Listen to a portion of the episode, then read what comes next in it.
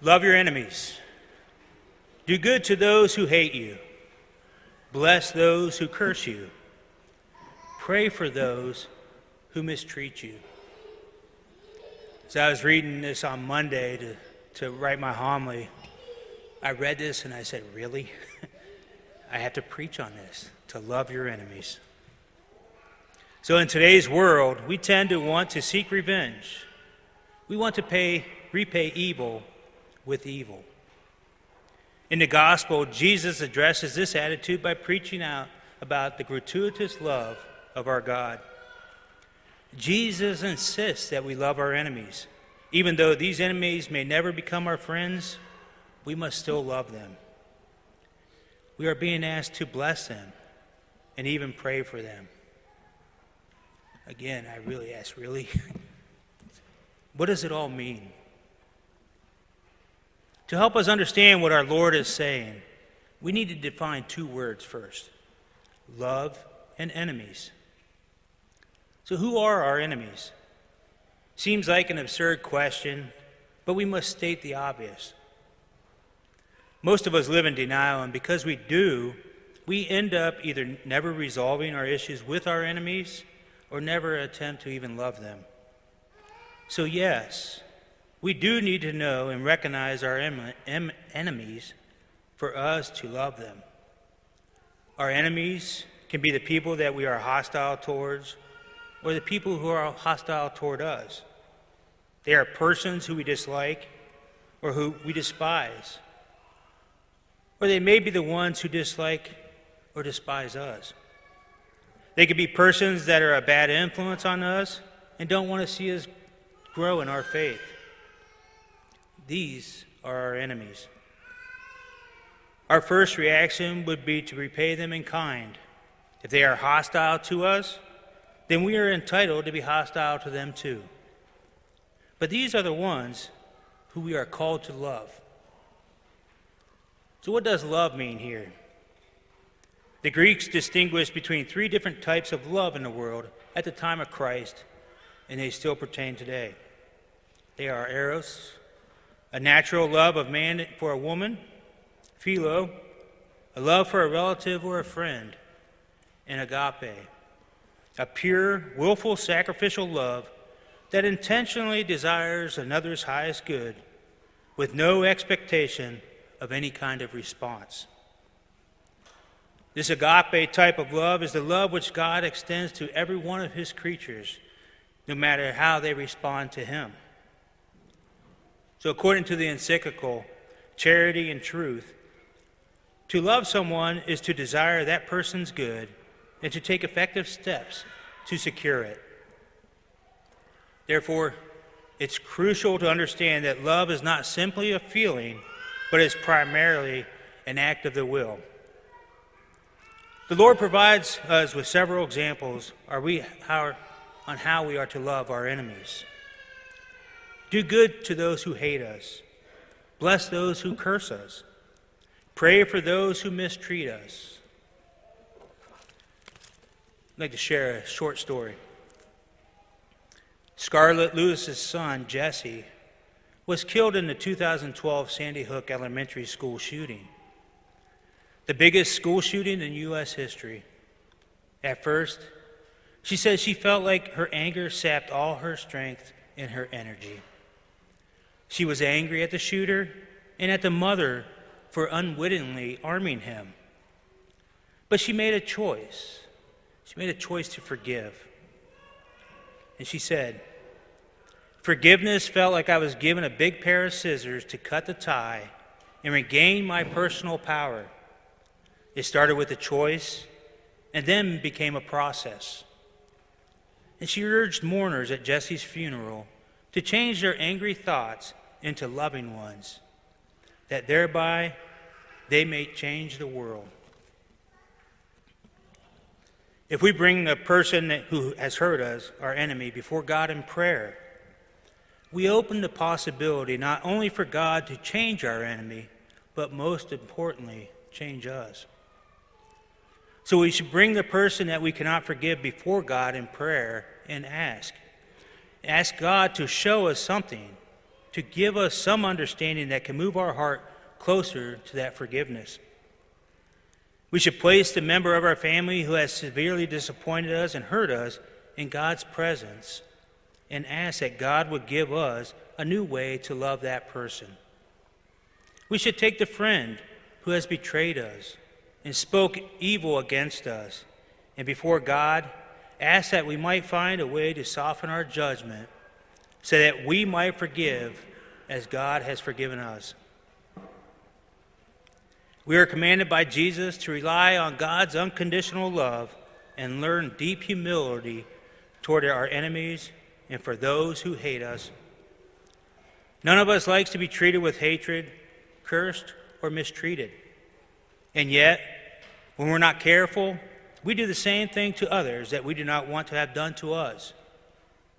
We are to have no retaliation against those who cause us injury. Rather, we're called to take a different path, a path of casting aside vengeance and embracing holiness and compassion. The heart of the message is summarized at the end of today's gospel Be merciful as your Father is merciful. Our Lord invites us to ascend from the limited human generosity of man, which returns love to someone who has given us love, to the absolute generosity of God which showers love on those who currently hate him and despise him. What sounds ridiculous to man actually points to the boldness of God. Jesus himself is God's gift to all his enemies, a gift of immeasurable love that indeed now causes everyone graced with it to be consecrated to God. This helps us to understand the illustrations which Jesus uses. Turn the other cheek. Go the extra mile, giving up what little we have, even when it is not required. Yes, it was the Lord who turned the other cheek when he was being persecuted. He allowed himself to be stripped of his clothing so that by his death and resurrection, he could now clothe us in himself in the glory of being children of God. Rather than paying back with evil, he offered the greatest blessings upon all of us, including his persecutors and his executioners. The Lord, in obedience to the Father, clothed himself in human flesh and walked among us. But he didn't stop there. He went to the cross to bear our sins, and by the power of his death and resurrection, he gave us the opportunity and the grace to walk with Him for His glory. The Lord not only preached, but showed us in His life, death, and resurrection the meaning of loving our enemies. Christ does not command us to have an eros or even a philo type of blood tor- love towards a person. We are not being asked to love our enemies with the love of affection, to be in love with them, or to be fond of them. He did not command us to even like our enemies. This type of love cannot be commanded. But He does command us to exercise our freedom, our will for the good of others, even if we have little affection for them. In many ways, the enemies whom we are called to love will remain our enemies as long as we have no control over their feelings or our feelings towards them. Our enemies provide us an opportunity, an opportunity of a real challenge to truly love, a love that goes beyond affections and feelings, which is an agape love. Frequently, real love wounds us more than soothes our hurts and injuries. The epitome of this kind of love is found on the cross. When Jesus asked, Father, Forgive them, for they know not what they are doing. There is no denying that for many of us, including myself, of all the teachings of Jesus, the mandate to love our enemies is the one that is most difficult to live. Jesus gives us a commandment, not a suggestion. Love for our enemies is not an ideal, but rather a way of life. We cannot consider ourselves authentic disciples of Jesus unless we truly love our enemies. The commandment to love our enemies goes deep into our hearts and into our soul. But loving our enemies will always be hard, even humanly impossible. In fact, the second reading reminds us that the true standard for Christian living lies not with the first man, Adam. Human standards, no matter how high they reach, will always be limited and fall short of perfection.